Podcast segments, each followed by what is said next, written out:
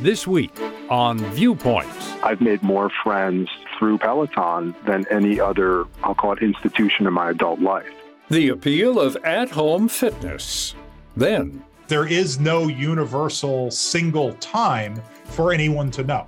What time it is is going to depend on everybody's individual location and personal history, how they've been moving around. The intricacies of time. I'm Marty Peterson. And I'm Gary Price. These stories in depth this week on your public affairs magazine, Viewpoints.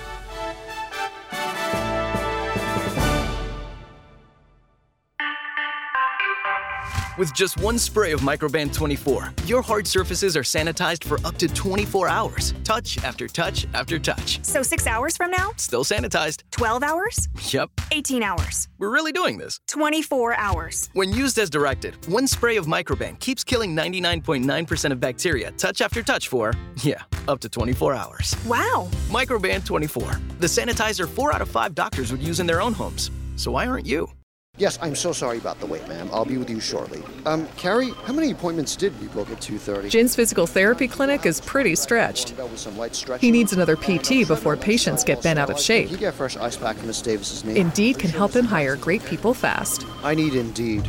Indeed you do. Instant Match instantly connects you with quality candidates whose resumes on Indeed match your sponsored job description. Visit Indeed.com slash credit and get $75 towards your first sponsored job. Terms and conditions apply.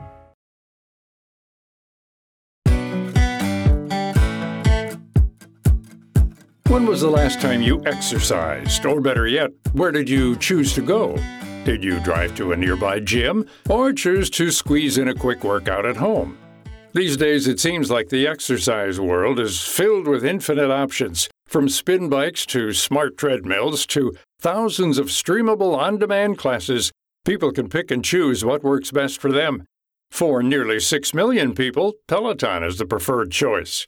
For Dr. David J. Miller, who owns one, it took a little bit of time to warm up to this hefty investment. My wife announced to me that she had purchased the bike early one morning before I had had coffee. And when I found out how much it was, I became very upset because we had an exercise bike, which I'd purchased a decade earlier. We had a treadmill, and we also had a beautiful neighborhood, and she was a member of a gym. And so I didn't understand why one more piece of equipment came in, it arrived, I ignored it. And eventually, after a really poor performance in an adult hockey game and ultimate boredom on our treadmill, I finally tried the Peloton. And it immediately blew me away when I saw the puddles of sweat beneath me. I had never done spinning or indoor cycling. I hadn't been in group fitness since a martial arts class years earlier. And so I was shocked. Dr. David J. Miller is a faculty member within the School of Business at George Mason University. He's also the author of the upcoming book Sweating Together. Fast forward years later, and he's still a Peloton convert. And he's not alone. In 2020, Peloton stock soared 440% as the demand for at home fitness soared during the height of the pandemic.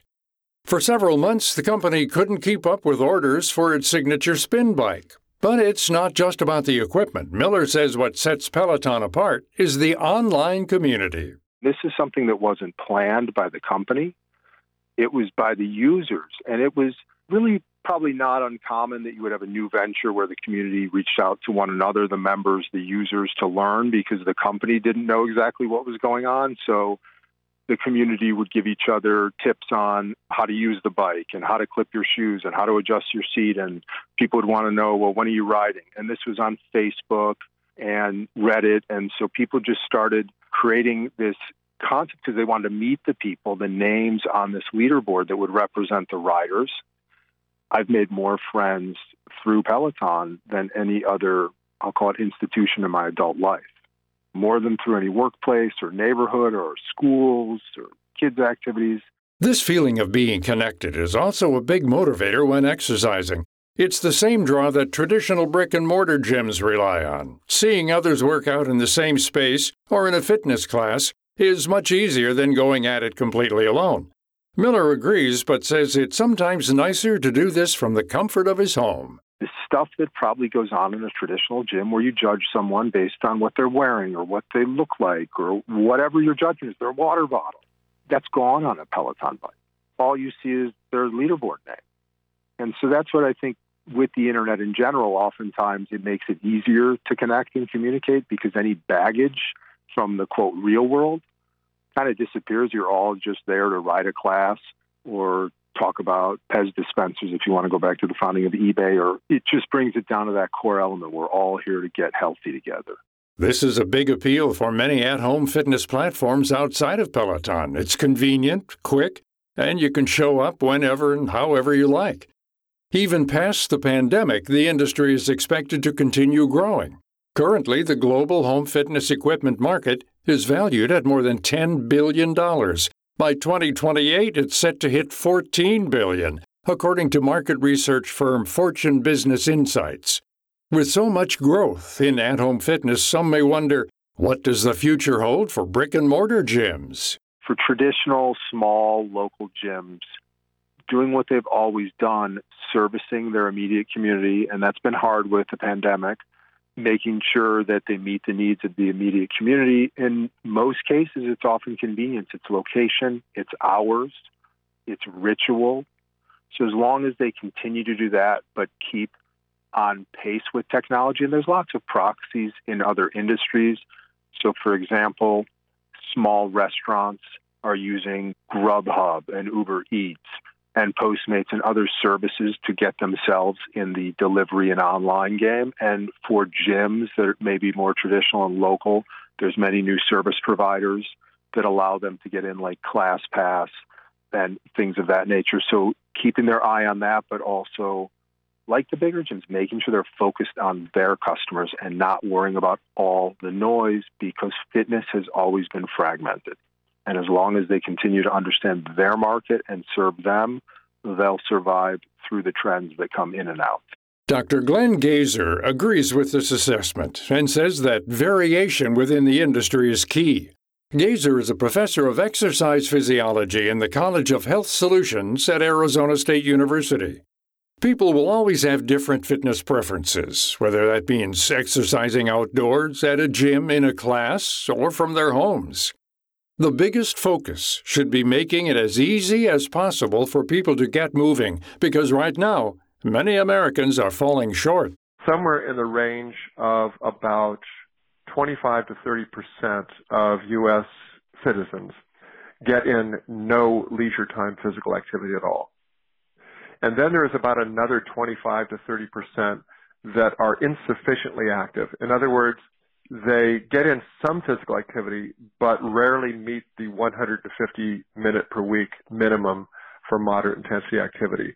So now we're talking about more than half the population, somewhere between maybe 50 to 70 percent of the population are either inactive or insufficiently active, which means that we're left with only a, roughly about a third of the population that gets in regular physical activity of at least a moderate intensity.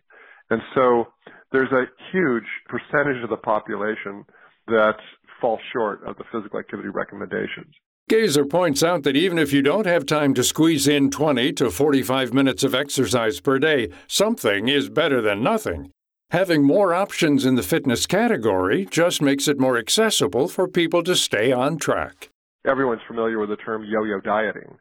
That people start a diet and they can't stay with it, so they quit and they gain all their weight back and then months later, a year later, whatever, they do it all over again. And so this term yo-yo dieting has been around for decades, but uh, there's also a term that I refer to. It's yo-yo fitness. That people start an exercise program, they don't achieve their goals that they want. Maybe they bit off a little too much, was a little too ambitious, and then they quit. And they go back to their sedentary lifestyle, and sometime later they start again. And yo-yo fitness is no good either because in order to maintain the health benefits of exercise, you've got to stay with the exercise program. And variation in exercise can help with consistency so you don't get bored. Whether you're taking a boxing class or doing yoga through YouTube, there are more exercise options and platforms out there than ever before. Miller says it's a competitive industry and one that's always evolving. When it comes to fitness, and this is historical, there traditionally is not a dominant player. People choose to do different things. People switch around. There's geographic, as we mentioned, things to keep in mind. People still want to go to the gym. You know, there's all these contradictions after the lockdown that they love connected fitness and they love meeting people. However, they want to get back to the routine. They do want to get out of the house. They do want to see other people. Right now, Peloton is also rethinking its future strategy as sales have dipped in recent months, sending their stock price plummeting. I know their customers, uh, you know, are very vocal online. So I think as long as Peloton continues to focus on that and not listen to the competitors and what they're doing, then I think they do have a long, profitable future. But they've got to course correct in the next year or two. Companies come and go, but people will always need to work out. Who knows what's the next big thing in the fitness industry? We'll be waiting. To find out more about the evolving fitness landscape and our guests, Dr. David J. Miller and Dr. Glenn Gaesser, visit viewpointsradio.org. This segment was written and produced by Amira Zaveri. I'm Gary Price.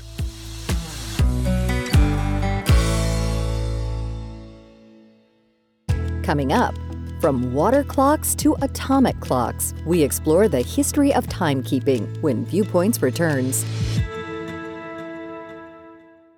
Hey, Ray Magliozzi here. I'd like to carry more parts at my shop, but I just don't have the room. Every time I go in the back to get wiper blades, I trip over a dusty crate of Honda air filters, then bang my head on some GTO radiator hoses. eBay Motors never has that problem. They stock all the right parts at the right prices. 122 million of them, with everything from new headlights to vintage gear shifters. I can't imagine being able to stock 122 million parts. I mean, where would I get all those shelves? eBay Motors. Let's ride. You coming to bed, hon? Yep, honey, I'll be, I'll be right there. Just gotta turn out the light. Ow! Ow! Ow! Ah! Go! Some things never change. Like your kids always leaving tiny toys on the floor for you to step on. And Geico saving folks lots of money on their car insurance. Sweetie, I think I left the downstairs light on. P- please don't make me go. 15 minutes could save you 15% or more.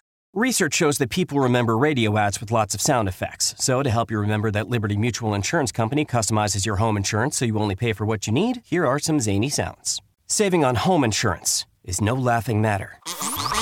Liberty Mutual customizes your home insurance so you only pay for what you need. The money you save could change your life. It's time for you to take your insurance choice seriously. Only pay for what you need at libertymutual.com. Liberty, liberty, liberty. We travel to see what's around the bend and what we're capable of. And now Capital One's new class of travel card can keep up with you. Introducing Venture X from Capital One. With 10x miles on hotels and rental cars, and 5x miles on flights booked through Capital One Travel, and 2x miles on everything else you buy. Venture X, for those always asking, where next? Capital One, what's in your wallet? Terms apply. See CapitalOne.com for details.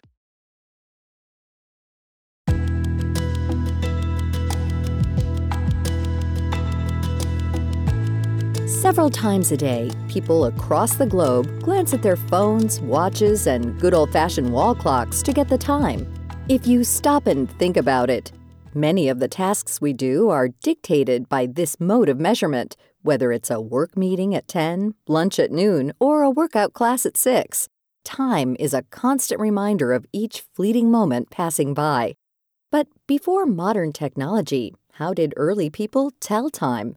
Well, there have been many different methods across centuries and civilizations, but one of the easiest ways to get an estimate is to simply look up at the sky. The oldest way of measuring time is a highly local thing, right? You're looking at what is the position of the sun in the sky. And of course, now we know that the sun appears to move through the sky because the earth is rotating. That means that it's different times at different places on the surface of the earth. So, depending on exactly where you're standing, the sun will be seen in a different position in the sky, and thus it'll appear to be a different time. So, you know, right from the earliest days, there's this issue of time being something that's essentially local and particular to a given location. That's Chad Orzel, an associate professor of physics and astronomy at Union College in New York, and the author of A Brief History of Timekeeping the science of marking time from Stonehenge to atomic clocks. Orzel says that today we've synchronized clocks around the world through the use of time zones, like Eastern, Central, and so on. But rewind back to earlier civilizations, and measuring time was a purely local calculation using inventions that looked at a larger scale. The very earliest kinds of clocks that exist are essentially solstice markers, or the earliest surviving clocks, the things that we can still see in operation today, are solstice markers. So they're basically enormous constructions that have some alignment to the position of the rising or setting sun. But these massive structures don't tell exact time. In past civilizations, they were mainly used to ring in the changing of the seasons. Orzel highlights one unique site called Newgrange that's right outside of Dublin in Ireland. It's a giant artificial hill made of about 100,000 metric tons of stone and dirt that's heaped up. And there's a passage going into the center of this artificial hill. And once a year, around the winter solstice, so around December 21st, the rising sun is aligned in just the right position so that it casts a beam of light down this 20 meter long passage into the central chamber of this hill. And that's the only time all year that that central chamber gets lit up this is something that works as a clock that tells you once a year, okay, we are now at the winter solstice. And that's an incredibly important piece of information for an agrarian society, right? That tells you today is the shortest day of the year. This is as bad as it's going to get. From here on out, the days are going to get longer. It's going to start getting warmer. It's time to prepare for spring. These ancient designs mark the beginnings of modern timekeeping each is an important piece of history that still fascinates millions to this day. Take the global appeal of Stonehenge, for instance. According to archaeologists, this was yet another structure where people of the past came together and celebrated the winter solstice. This is a collection of stones, the giant sort of letter pi shaped trilithons in Stonehenge that are set up so that if you're standing in the right position, you see you know the setting sun framed by these on one day of the year.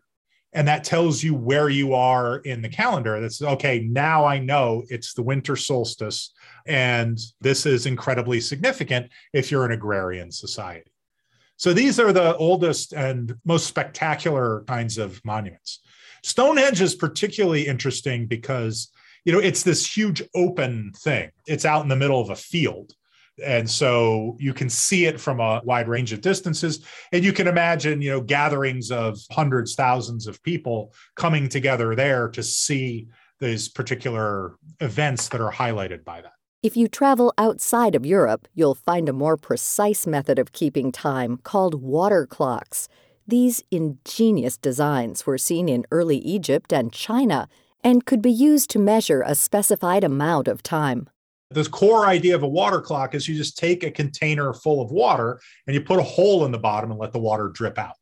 Right. And then you measure time by, you know, how long does it take the water to drip out? If you can have an outflow type water clock, that's a container that starts out full and you mark the level as it drops. And that tells you how much time has elapsed. This basic concept eventually led to the build out of a more complex and accurate structure that was engineered in China during the 12th century by a man named Su Song. It stood around 40 feet high and more closely resembled the type of clock towers we know today. Orzel says the main framework was made up of a massive wheel with buckets on the ends that would get filled by water flowing at a constant rate. So the bucket, one end of the wheel, is under this water source. It fills up. When the bucket gets full, it tips and it triggers a release mechanism that lets the wheel rotate by a small amount, moves that bucket out of the way, brings an empty one in, and then the locking mechanism kicks back in. That bucket fills. Right when it's full, it tips, lets the wheel rotate one more bucket worth, and so on. And so it's this massive clock that's powered by flowing water and regulated by the flow of the water. So it turns, you know, one bucket's worth every couple of minutes. And that was used to drive a giant public clock display. They had placards showing what time it was. They had drums and bells and things that would sound the hours. right? All of this powered by this constant flow of water.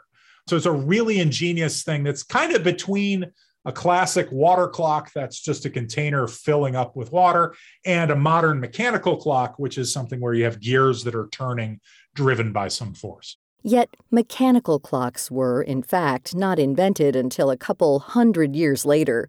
For centuries, water clock towers were the predominant way to measure time. But fast forward to today, and it would be hard to stumble upon a working water clock. Instead, atomic clocks are the go to in the modern era. This technology relies on the resonance frequencies of atoms to get the most accurate timing science has to offer. We can build atomic clocks that are incredibly precise and verify that. They've done this at JILA in Boulder.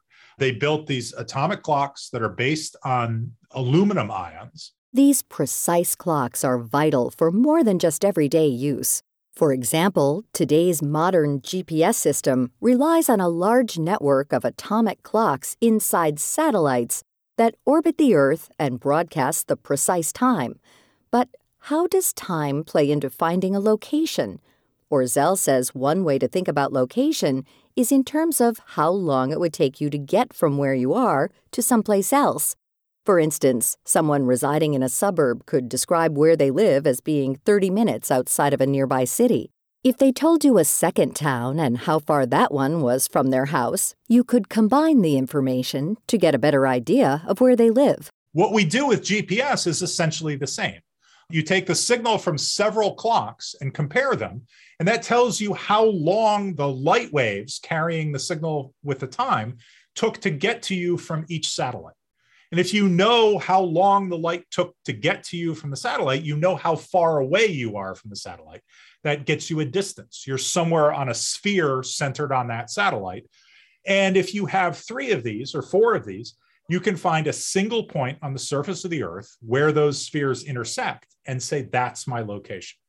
So the fact that we know the orbits of these satellites extremely well, and we know the distance from your position to the satellite, that enables you to take three of those distances and turn it into a location on the surface of the Earth, which works incredibly well.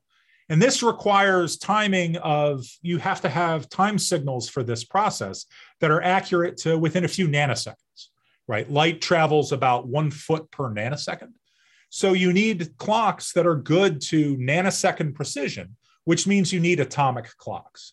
Timekeeping is a complicated topic, but it's also a constant measurement that every human on Earth relies on. To find out more about all things time and our guest, Chad Orzel, visit viewpointsradio.org. You can also check out his new book, A Brief History of Timekeeping, now available online and in bookstores. For more behind the scenes, search Viewpoints Radio on Twitter and Facebook. This segment was written and produced by Amira Zaveri, studio production by Jason Dickey. I'm Marty Peterson.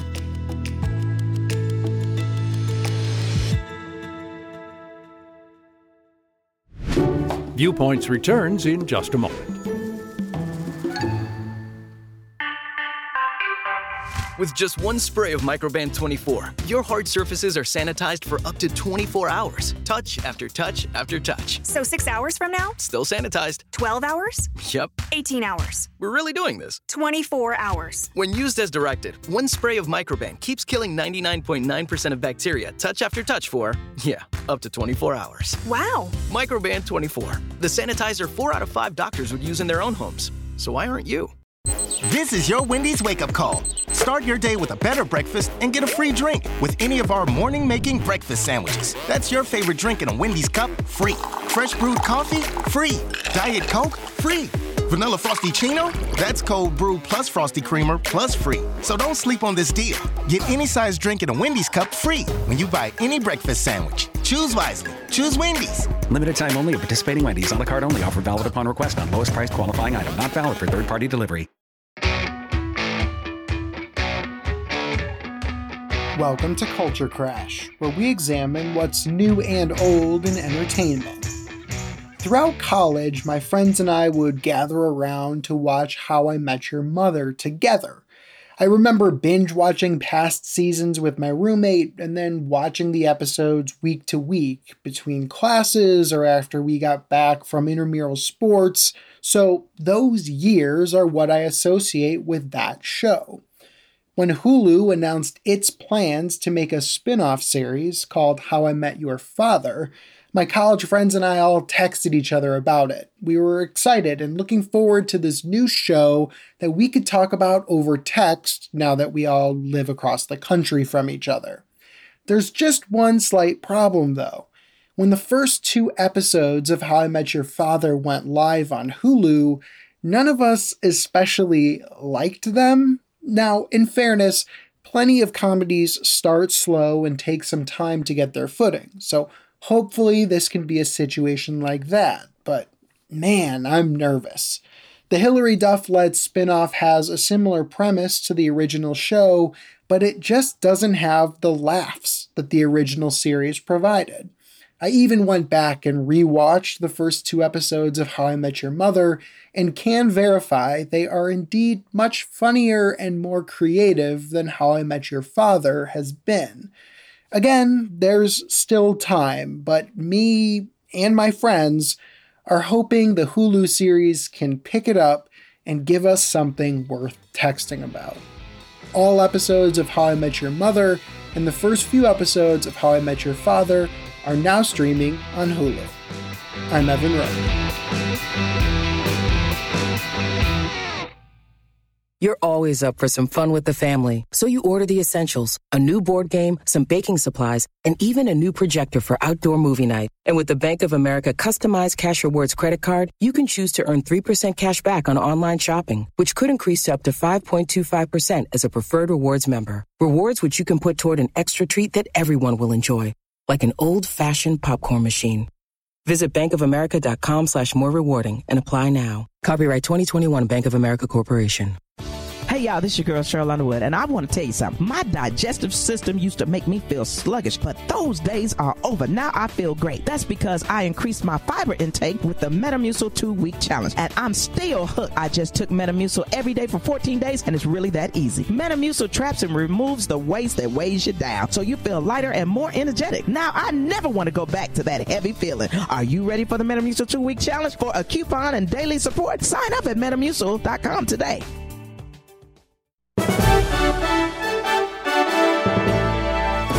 And that's Viewpoints for this week.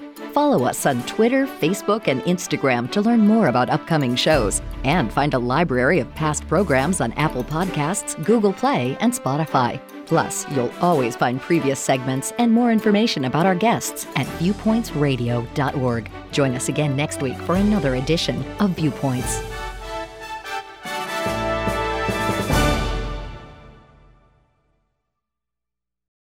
Join us today during the Jeep Celebration event. Right now, get 20% below MSRP for an average of 15178 under MSRP on the purchase of a 2023 Jeep Grand Cherokee Overland 4xE or Summit 4xE.